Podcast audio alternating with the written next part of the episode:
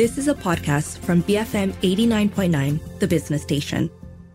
Good morning. You're listening to Pressing Matters, the show where we go behind the headlines and explore issues driving the press. I'm Shazana Mokhtar. The Indonesian province of West Papua straddles two worlds. Geographically, it's located within the Pacific Islands and connected to the country of Papua New Guinea. Politically, however, it's governed by Indonesia and has been the site of simmering tensions between Jakarta and a long standing separatist movement. For a better understanding of what's happening in West Papua, today I'm speaking to Johnny Blades, a journalist with Radio New Zealand who is a longtime reporter on Pacific Island issues. Thanks for joining me today, Johnny. Before we get into the nitty gritty of what's happening in West Papua, give us a primer about the region that it's in and where it sits geographically in the Asia Pacific in relation to Southeast Asia.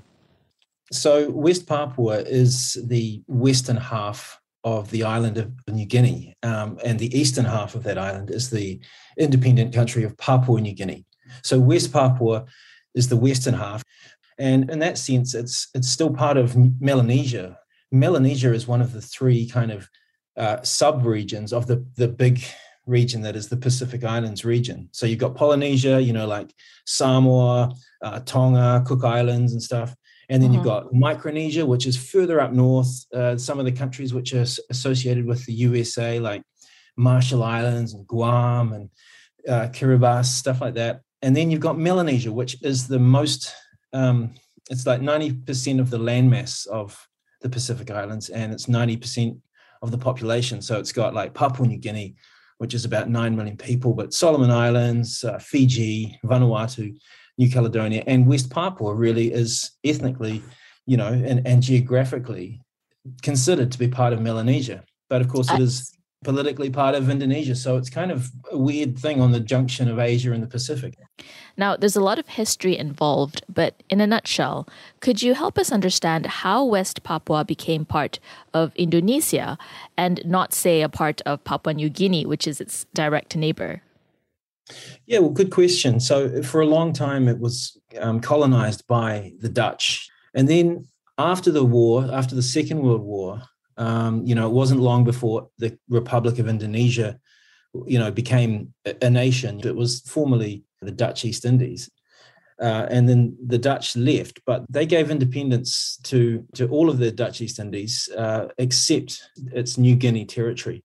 So oh. it held on to that for quite a few years, and there was a big debate because the emerging country of Indonesia, with its first president Sukarno, they wanted to have the New Guinea territory uh, as well. They they made a real strong sort of bid for that, and it was a bit of a back and forth argument for years, really, in the international community uh, as to whether they would. The Dutch didn't want to give it up, so to speak. Well, they they they were saying they were preparing Papua for independence, arguing that Papua you know, was ethnically quite distinct from the rest of Indonesia. But mm. eventually, by the early 60s, uh, Indonesia had kind of um, won the argument more, let's put it that way, because the, the Americans under, under John F. Kennedy decided that they wanted, they were worried that Indonesia was going to become under the influence of Russia. This was during the Cold War, right? I mean, you know, the US, you know, being the powerful country that it was at that point, um, was able to broker an agreement between the Dutch and the Indonesians that Papua could be transferred to Indonesia pending a plebiscite. And there was a controversial process whereby, you know, was there was a year or so of temporary administration by a UN administered sort of monitoring group, but then the Indonesians effectively gained control anyway. But there was always supposed to be a referendum on Papua's future, and that was um, the 1969 Act of Free Choice is what it's called. It's a bit of a misnomer because it really wasn't a, a free uh, or fair uh, referendum. It was kind of it's widely regarded as a stage managed uh, event where just over a thousand Papuans uh, voted for Papua to be incorporated into Indonesia. But they were it's widely regarded that they were coerced by Indonesian military or officials and it wasn't really fair if there was just over 1000 papuans you know it's not like one person one vote. And that's part of the reason why there's been a big problem ever since. Uh, that's really the process under which indonesia gained control. The international community more or less supported it or didn't didn't oppose it. At the moment how is west papua being governed? I understand that it's granted special autonomous status by the Indonesian government. What does that mean? Do they make their own laws? Do they have their own parliament? How much control does Jakarta exert over the region? Well, Jakarta's got a huge amount of control over over that region. Uh, when it was given a thing called special autonomy status, that wasn't long after the, the fall of Suharto, and things had kind of looked like they were going to open up a bit democratically. You remember, you know, there was East Timor, although that was a very violent uh, process. They got independence, but things were sort of happening. And, and Jakarta, the lawmakers, they realized the Papuans are demanding independence. They didn't want to give them independence, but they wanted to give them some sort of compromise. Right. And they gave them this thing called special autonomy. And it was supposed to empower Papuans to have more say in how their territory was run and things like that. But it really wasn't like that at all. It's been considered a failure in that respect because it really didn't do that in any way. Of, of course, the governors of both the Papua and West Papua provinces are Papuan, and lots of the provincial government is made up of lots of Papuans. They are there in those positions, but they are not in charge. You know, Jakarta is in charge, and the military has a huge footprint in, in, in Papua that they really run the show. Are there any other distinctions between how West Papua and other regions of Indonesia are treated? Couldn't we say that West Papua is treated like any other province in the country?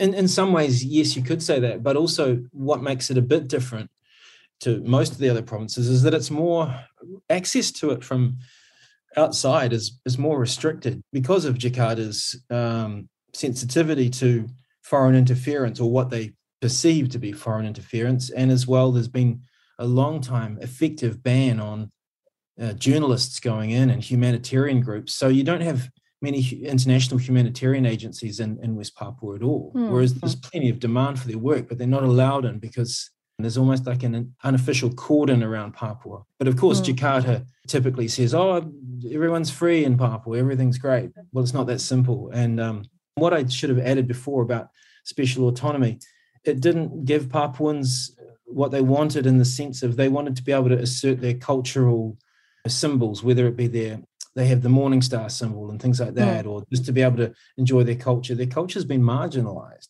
And who are the people of West Papua? How do they fit into the mold of what it means to be Indonesian? You know, they are Melanesian people. The indigenous people of, of West Papua and Papua provinces are Melanesians, just like uh, people in Papua New Guinea. You look at the map, uh, this, the island of New Guinea is a huge island. It's the second biggest island in the world. The biggest one is uh, Greenland. So it's this huge island. It's just got this very arbitrary line down the middle of the 141st meridian east. That's the consequence of colonialism, but the same people on both sides of the border. They're just separated by this political divide. Mm. But when I say same people, there's a great deal of diversity in, in Melanesia. On the Papua New Guinea side, there's something like 800 distinct tribes of people. Um, and so it's very, they've all got their own dialects and stuff. It's very linguistically diverse and it's mm. similar on, on, the Western side. So you've got lots of little, little societies of people, but they're all together in, in a sense as, as Melanesians. Um, on that big island. Having said that, you know, Indonesia, as you know, is a is a very diverse country as well. So, in some ways, you know, lots of people in Indonesia point out quite rightly that you know you've got Javanese, you've got Ambonese, Maluku, Sumatrans, lots of different people. So, in a sense, uh, it's already a quite a diverse country. And in that mindset, they will point out that Melanesians, there's plenty of Melanesians as well, not just in Papua, but in some of the other islands nearby. So being Melanesian doesn't preclude one from also being Indonesian. But is that widely recognized for the people of West Papua, or is that a matter of public contention? The problem is that lots of Papuans have faced racism within Indonesia. Lots of young Papuans go and study on Java and stuff. And uh, you might you might recall 2019 there were these huge protests when there was a there was an incident where uh, some West Papuan students at a university in uh, Surabaya, East hmm. Java. It went viral, but they'd been called monkeys in their dormitories, or the policemen on hand join in this harassment, and it was not good. And it was somehow went viral, and then there were big protests uh, throughout Papua, but not just Papua, by lots of young uh, people in Java as well. I think it's a sign that you know young Indonesians, whether they be Javanese and stuff, the more they learn about the stuff, that they're not happy about racism, and the state hasn't exactly treated Papuans very well over the years, and that sets the example. Mm. The way they are treated sometimes by security forces. When I say sometimes, I mean really it's it's been persistent over the decades. So that has kind of clouded how Papuans are perceived in, in the Indonesian, you know, family, as it were. Mm. You know, Jakarta will say, "Oh, Papuans, you- you're our brothers as well," but you know, they're not always treating them like like brothers. You know, Right. So the rhetoric doesn't quite match the practice or what's felt on the ground per se. I'm speaking to journalist Johnny Blades, a longtime reporter on the Pacific Islands, about the issues concerning West Papua. We'll find out more about the independence movement and whether that's the actual solution to the long-standing tensions in the region. Stay tuned, BFM 89.9. Thanks for staying tuned to Pressing Matters on the Morning Run. I'm Shazana Mokhtar, and today I'm speaking to Johnny Blades, a journalist with RNZ, on the long simmering tensions in Indonesia's West Papua. Johnny, how widespread is the independent movement in West Papua? Does it consist of a unified resistance, or is it divided into factions based on different communities' interests? It has been pretty divided over the years. Let me go back big picture. I mean, there is the thing called the OPM, the Free West Papua Movement. It's just the the aspiration for being independent, which is loosely or broadly held by a lot of Papuans, you know, and scholars in this field have really pointed out that really it probably is most Papuans in their heart would probably like to be independent. But the OPM is also a militant movement which is actually fractured itself because it's such a some of the territory is very remote and especially in the inland you know the the highlands and the Mm. interior. So you might have small disparate groups of opm militia groups. They have been around since the 60s since the you know very controversial process by which indonesia took over began. But they have they're small. They can't really match the indonesian army for hardware or numbers but they are hard to eradicate. You know they will just blend back into the jungle and the mountains because that's where they're that's their terrain.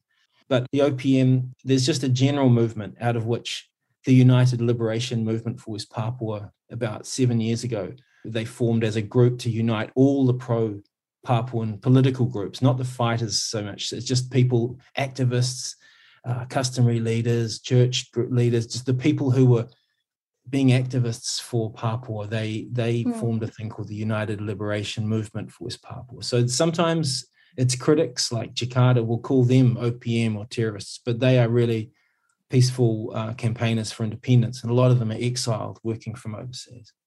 I see. So there are distinct independence movements where you have the separatist militias on one hand, but also the political and civil society coalitions trying to raise awareness and support for Papuan independence through political channels.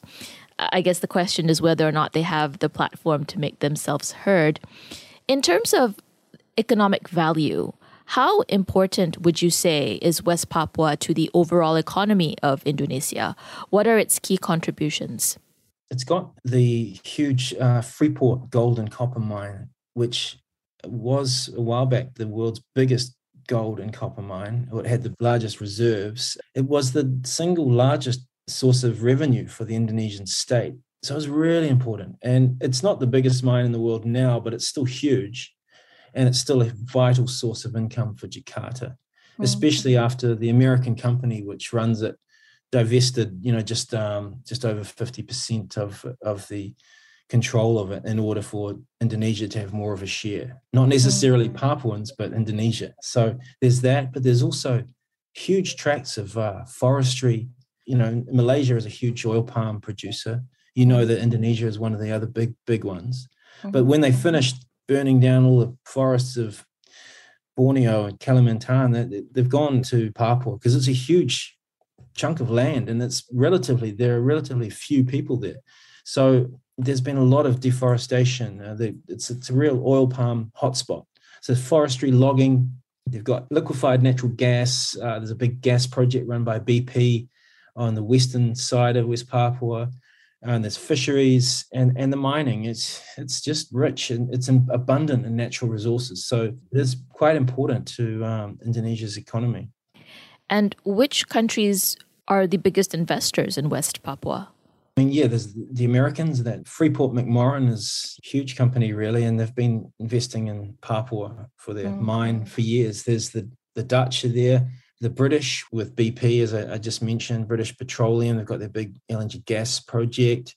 There are countries like Japan, Canada, even Australia have interests there. Things like mining and gas. Uh, the oil palm, there's a huge South Korean uh, company, Korindo, one of the giants of oil palm, that's got a huge uh, interest in Papua, and also one called POSCO International Group. Mm. Uh, so Koreans are there. Often, sometimes they've got joint ventures with Indonesians as well. The Indonesian military have a lot of business interests in Papua, which is also quite problematic uh, in terms of the rights perspective and uh, just mm. just the way things are done. It's it's quite a frontier territory where sometimes mm. not the best environmental practices are observed around these big projects. And I guess the fact that West Papua is somewhat under the radar from international scrutiny makes it easier for big business to do as they wish there without oversight. Now, Indonesia says that the issues in West Papua are related to the lack of development and that the government is looking to raise the standard of living for the residents of Papua equal to other parts of the country. What do you make of this argument? It's just my feeling that it's the lack of justice which is the problem in Papua, not poverty, not lack mm. of development. I mean, I've done a lot of work in Papua New Guinea. You know, I've been there a lot more than West Papua, for instance. But when you cross over from PNG, Papua New Guinea to West Papua, you actually realize West Papua was a lot more developed in some ways than, than PNG. They have better roads, better hospitals, better schools. So the argument from Jakarta that development is the problem, it doesn't it doesn't stack up you know? Mm. it's if people it's it's the racism it's the human rights crisis it's the fact that you've got a military force there who have effectively uh, are in they're there in large numbers as if there is a there is a conflict but they're there as if there as if there is a war you know? And it kind of is a mm. war and that's the problem the justice issue we spoke earlier about how West Papua is between two worlds. Geographically, it's in the Pacific Islands, but politically, it's part of Southeast Asia. How has this duality affected how issues related to West Papua are dealt with by the international community? Do you think that this situation complicates how it's being addressed? Yeah, I guess I think it has. You know, Papua is, as you noted before, it's just not, there's not a lot of attention on it. And it's not really known and it's it's confusing as well you know so people don't really know whether it's you know pacific or asia and then there's the fact that it's part of a huge Asian country, which is, you know, uh, a country who has lots of friends around the region, and the friends might be, you know, reluctant to criticize it because you know they just don't know. In some ways, Indonesia has been a bit of a an unknown quantity. Australia's government and New Zealand's government have been reluctant to push the the Papua issue because they want to keep the trade uh, sort of arrangements with Indonesia to mm. at the same level. They don't want to, you know, jeopardize that. So what I'm saying is, yeah, the fact that it's part of this Asian powerhouse or growing economic powerhouse is, is quite a quite a factor that these mm. governments play. But the you know the Pacific Island countries are they feel pretty strongly about West Papua, even if some of their governments don't do anything about it. But some of the governments are quite vocal, and they have really been the ones who have kind of advanced or helped the United Liberation Movement for West Papua to kind of advance their their cause in, in the international fora, you know, mm. whether that be trying to mention it at the UN General Assembly or just trying to get some recognition of this issue, whether it's a rights issue or or the independence, the self-determination question. Like, for instance, the Pacific Islands Forum, which is the preeminent sort of political grouping of all the Pacific Island countries, as well as Australia and New Zealand you know, that's the sort of um, organization that has been trying to raise the human rights concerns with Indonesia mm. and you know, concerns uh, regarding what's happening in West Papua. But also, mm. some of the countries within the forum are trying to get the question of Papua's political status addressed as well. Not that hmm. there's much of an appetite for that in the wider international community, but this is what I'm saying. They are hmm. they are taking up the fight, so to speak, and they have been doing that on and off, you know, hmm. for a number of years. Do you think the ultimate solution is to give independence to West Papua? Is that the end game that would be best? No, uh, that's up to that's up to the people of Papua. They should have a chance. I'm I believe they should be given the chance to to choose. You know, oh. um, they it hasn't been a happy experience for them being part of Indonesia. Uh, and they've been ignored by the international community for a long time. I mean, parts of the world get very upset when things like ha- happen in Ukraine, and for good reason. And there's a lot of response. There was no response for Papua. Mm. They were considered subhuman. They were considered, you know, lesser beings because for, for many years, not until recent decades, some of those people have seen outside contact. You know what I mean? It's sort of, mm. uh, they have ways that they've lived for many, many years, and it's considered by some people as backwards. But uh, there's no right or wrong. It's just they have their own ways. They have rights, but their their rights are not recognized generally mm. where they are now. Johnny, thank you very much for walking us through what's going on in West Papua today. Thanks for having me. I've been speaking to RNZ journalist Johnny Blades. This has been Pressing Matters on the Morning Run. Stay tuned for the 10 a.m. news bulletin coming up next. BFM 89.9. You have been listening to a podcast from BFM 89.9, the business station. For more stories of the same kind, download the BFM app.